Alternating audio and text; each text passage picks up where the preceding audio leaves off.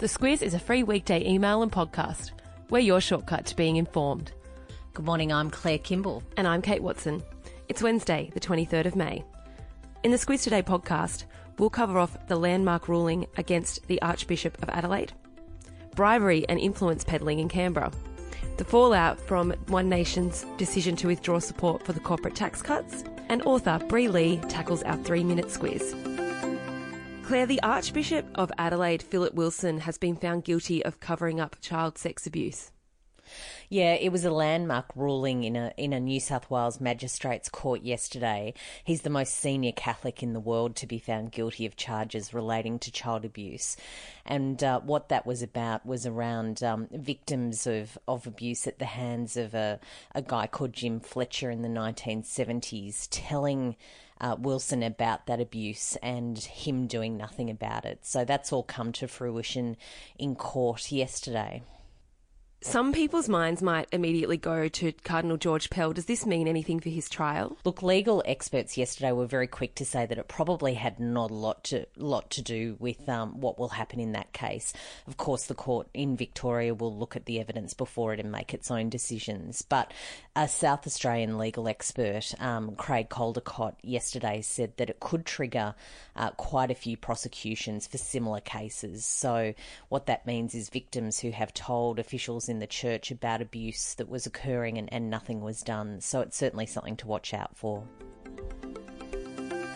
Now, as kids, we're all told that there are there are two sides to every story, and Julie Bishop has has learnt that this week. Yeah, the big news in Canberra overnight is that WA MP Andrew Hastie, who's the Joint uh, Committee Chair on Intelligence, he's gone into Parliament and put on the record that a Chinese Australian man, a guy called Chau Chak Wing, is being investigated by the FBI.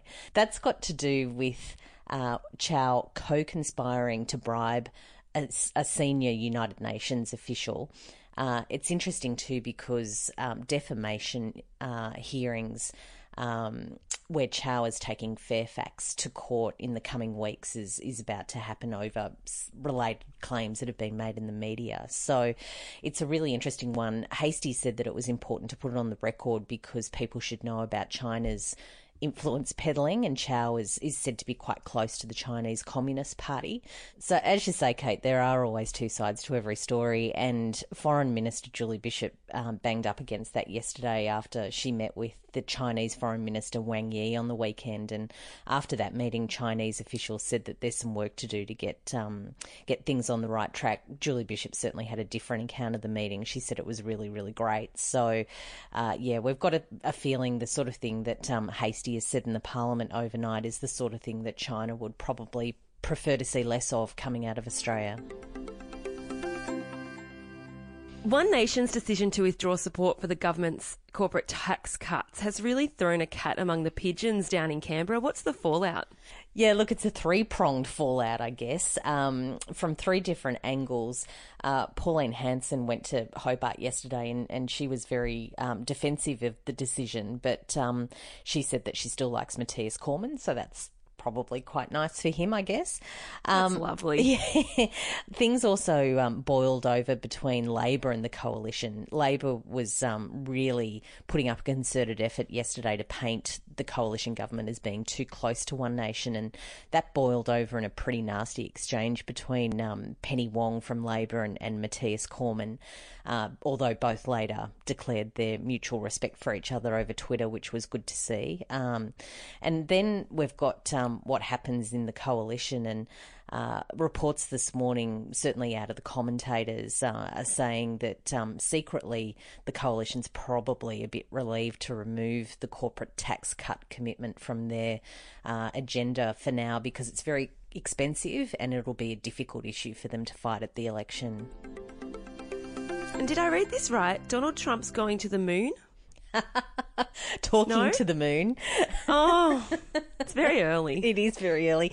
He certainly. I wouldn't be um, surprised. Well, well, you just never know what to um, what to believe is real and fake news these days, I guess. But um, South Korean President Moon Jae-in, he was in the White um, White House yesterday for talks with the president.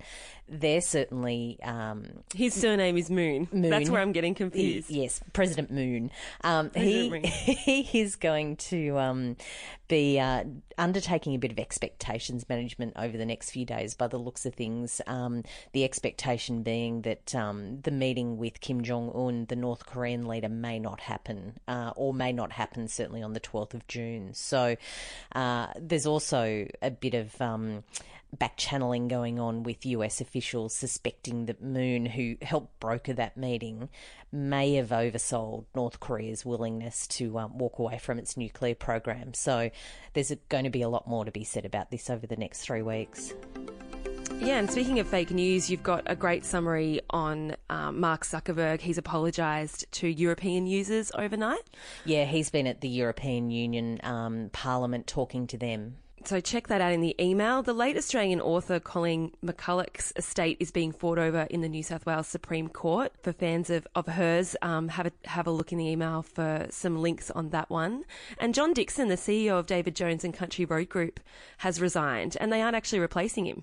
No, they've had a real churn of CEOs in that business um, over recent years, and the South African um, Woolworths uh, own all of that these days. So, yeah, that's an interesting one.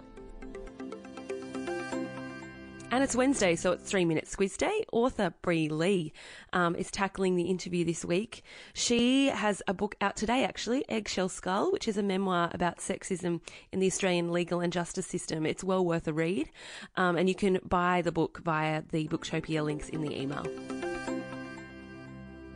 And very quickly, Claire, the subject line today. Remind me to forget, um, which I know you think like all the music choices that we've got in there are from the 80s, but this is actually in the current top 50 and it's Super uh, cool. super cool. Yeah, how hip am I? How hip am I? Um, that's uh, it's a song that I quite like because it's got one of my uh, favourite artists, Miguel. Uh, but also, there's just so much I thought in that um, exchange with Penny Wong and Mathias Cormann that they've put it all behind them, so they're all good. Ah, I see what you've done there. Yeah, a bit out there.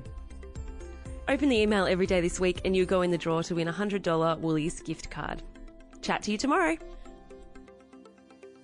The Squiz is a free weekday email and podcast. We're your shortcut to being informed. Sign up at thesquiz.com.au. This week, our podcast is brought to you by Aware Super, one of Australia's most awarded super funds. It can be hard to know where the best place to grow your super is, but with awards like CanStar's Outstanding Value three years in a row and Money Magazine's 2024 Ultra Long Term Performance, Aware Super's 1.1 million members can be confident their super is in good hands. Visit aware.com.au forward slash awards to find out more. Awards are only one consideration. Read the PDS and TMD on the website.